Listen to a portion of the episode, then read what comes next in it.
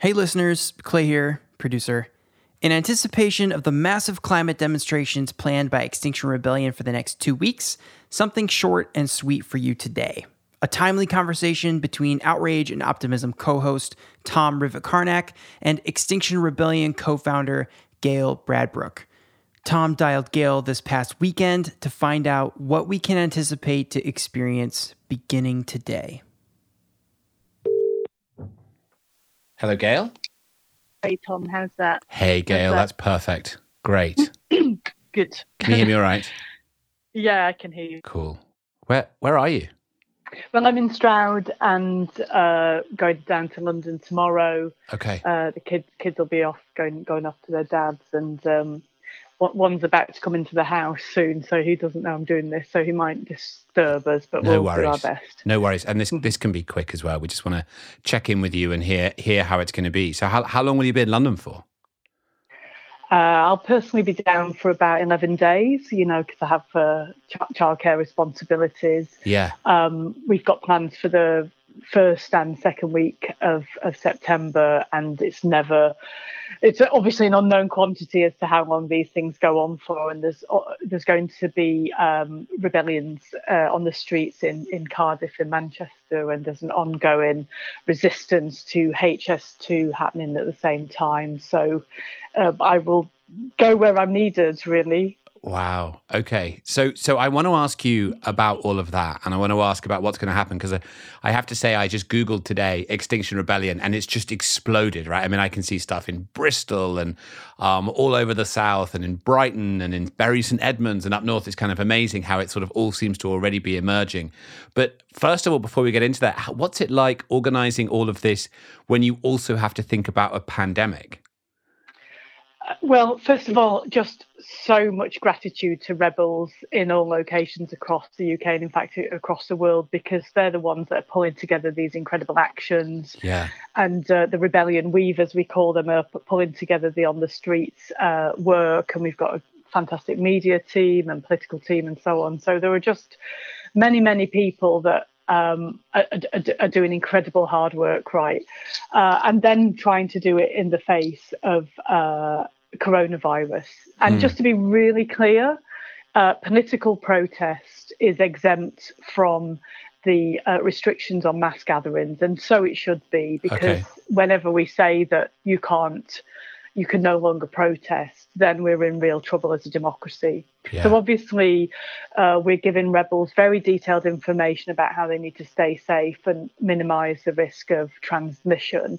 And like with anything that's about risk minimisation, isn't it? You know, not protesting is even riskier in Hmm. our view, especially given that uh, the government hasn't used. Um, the, the changes that coronavirus has brought about to make the massive changes needed in society. Hmm. So, um, so you're giving them kind of instructions like wearing masks and social distancing where possible and stuff like that during the during the protests. Absolutely, but I can 100% guarantee you that there will be the sort of, you know, media out there waiting to take a picture of some huddle of people showing Sure. that we're doing it wrong, Sure. or some some some bit that gets cramped, and and and that will make it in the press, and will be accused of being irresponsible. Um, it's it's clear that's what's being lined up, uh, and and of course, if the press wanted to, they could go into pubs and find a similar picture, but that's not the point. The point won't be to um, uh, to, to make a, a reasonable point. It would be to discredit us in any way. So it's obviously asking rebels to do their very best to honour the social distancing, and some of them will be in bubbles as well. So any any pictures people see, you you, you, you can't be clear what's actually happening. Yeah, totally. No, that and that was partly why I wanted to ask the question now, right? Because I'm sure that will happen, and it's quite nice to have you on record at this point saying that you've given instruction, you've encouraged people, everybody is aware of this, and they're all going to try and do their best before that inevitable attempted reveal by the media happens. Um, okay, that's really helpful. And and so what what do you what's going to happen in the next couple of weeks? Where are you where are you going to be staging these uprisings, and what are you asking for? So, so basically, if people want details, obviously get on our, our website. We'll be um, moving towards Parliament Square on the 1st of September. Uh, the night before, there's uh, various sort of ceremonies and, and, and, and groundings that happen to help us to, for those that ha- it has been in to to to ground us in a sort of spiritual and intentions hmm. intentions way. Uh, some of the actions that are happening won't be widely publicised for obvious reasons. We need to keep the location secret, but there'll be a number of actions focusing on uh, finance, on on on lobbying, yeah. um, on on on food security, and so on. Um, and what we're asking for is basically the focus is that parliaments are going back now uh, across the UK, and um, we're asking for them to uh, vote for the climate and ecological emergency bill, which is a bill that's independent of XR, but XR very much um, been in support and, and, and helping it to, to be formulated. I believe that Caroline Lucas of the Green Party is going to be tabling it. And it's essentially a demonstrator of what actually needs to happen to respond to this emergency. So we know the government have said there's going to be 3 billion for a green recovery. Mm. Uh. I'm, I'm glad there's some money going into it, but at the same time, they're spending over 100 billion on HS2, which is an aviation shuttle service, which is literally right now c- cutting down uh, ancient forests across across uh, England, and uh, so you know, three billion versus hundred million on such a catastrophic project shows the real focus of this government. And meanwhile, it's also been bailing out high carbon tax dodging industries that re- really uh, need to to to um, change or die, frankly. So, what's going to determine the success of the next two weeks for you? I mean, you're a, you're a very practical person. You know that direct action is one of the levers that can lead to change, and that you know this this this will hopefully, as it's done before, sort of stimulate a lot of waking up and support. But what would constitute success for you in the next two weeks?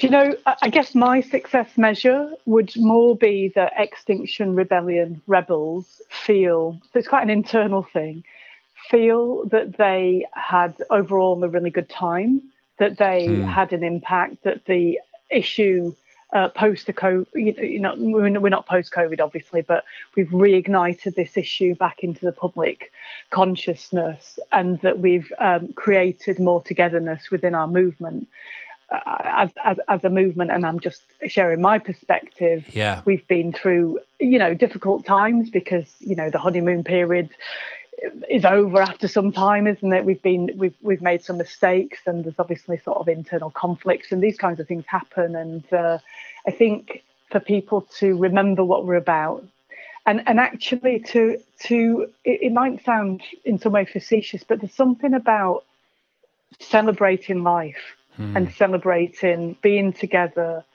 uh, loving each other, taking care of each other, and and honouring life by saying what changes are needed. I mean, I don't think we expect that Parliament are suddenly going to adopt this bill.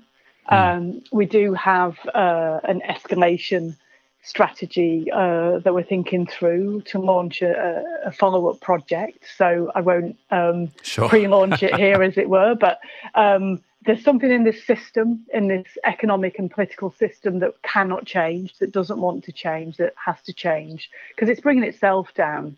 Yeah. Uh, so you know we're not we don't want to wait till this system collapses. We want it to recognise that it's finished and it needs to move on. So um, there'll be follow-ups uh, coming for the autumn, and so I think post-COVID, what we've needed, um, you know, post-lockdown, let's say at least. Um, is to figure out how to get on the streets together again and how to uh, uh, get our message out there um, about the changes that are needed and to really highlight the the, the, the government simply aren't doing what, mm. what what's necessary. That's, I think that's that's really fascinating that you know, I ask you about success measures and you focus on the quality of the engagement, right? I mean, our world is so focused on quantities and outcomes, and it would have been very easy for you to lead off with a list of kind of political demands. But to, I don't know whether it's right or not, but it's it's interesting to me um, that you focus on the quality of the people who are there. And I just reflect on the fact that, you know, I've been to a few Extinction Rebellion protests and, and you know, they're a cheerful place a lot of the time. People have a good time. Are you, um, are you worried within that? I mean, I remember last time because it was huge and sort of. I mean, we had William Hague on the podcast once, and he commented on sort of how surprised he was that everyone seemed Extinction Rebellion seems to be really popular. Um, but then there's the odd thing that turns people off, like the the people who went on the the roof of the tube train last time that kind of wasn't sanctioned. Are you worried about stuff like that happening again? Um, uh, well, you know, we are a decentralized movement and uh, people are free to act within the principles and values. And we hope that we learn as a movement what's effective and what's not. And, and actually, I mean, even with that, it, uh, it wasn't something I think we should do again. Uh, and the press were not giving us interviews. And of course, as soon as that happened, they were. So you were always walking this fine line hmm. between. Effective action and actions that um, you know elicit um, outrage and response and uh, and so on. I think the, the bigger picture for me is that um, because we were so successful so quickly, there can be that expectation that you do A and B and you get C, mm. which is a very sort of utilitarian sort of focus. Whereas I think, you know, Roger and others have always wanted to um, build Extinction Rebellion on what you might call virtue ethics, on actually doing what's the right what's right for, for, for reasons of it, it's just simply the right thing to be doing. And I'm reminded of, I think Nelson Mandela said, you always feel like you're losing until you win. Yeah. That there can be some some kind of hubris, maybe that I detect sometimes within our circles where we talk about whether something's going to work or not. And I think, goodness, the universe is unfolding in this mysterious way. And how can we possibly know what's the right thing to do when. Obviously, we, we do look at science, we do look at social science, and we have a go. But at the same time, you know, the, the environmental movement started in the 1970s, I guess, arguably, with, with Rachel Carson, Silent Spring. So it's over you know 50 of order 50 years old. And uh, you know the women's movement took i think around 80 to 100 years to get the vote and so on. So you know social movements have waves and they have flavors and things come and go. And i think we uh, just really get to contribute and do our best.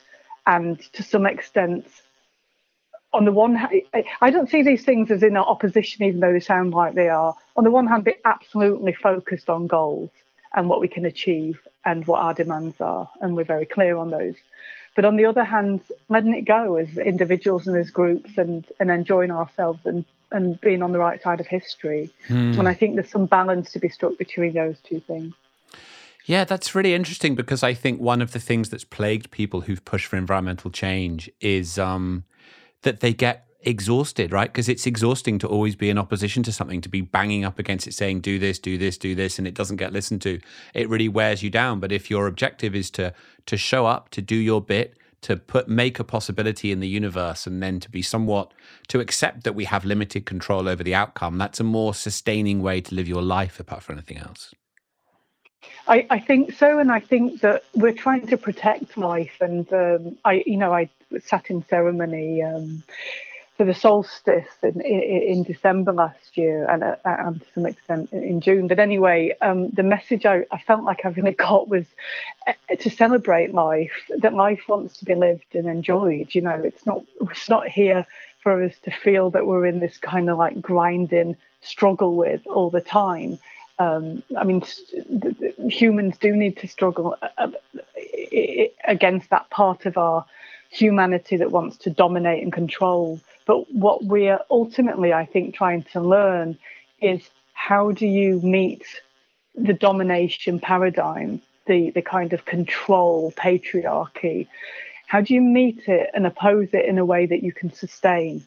And it, and it, it and, and, I think that's yeah. probably one of the biggest questions in humanity, right? I mean, I guess my thinking about it right now is that it does involve civil disobedience, and it has to come from a sustainable place and it has to come from a place of togetherness yeah. which means addressing all these divisions between us and so you know when you start throwing yourself at a thing of course there's periods of busyness and periods when it's tiring but if you sort of throw yourself at it you're more likely to get burnt out more likely to get annoyed with your colleagues and yeah.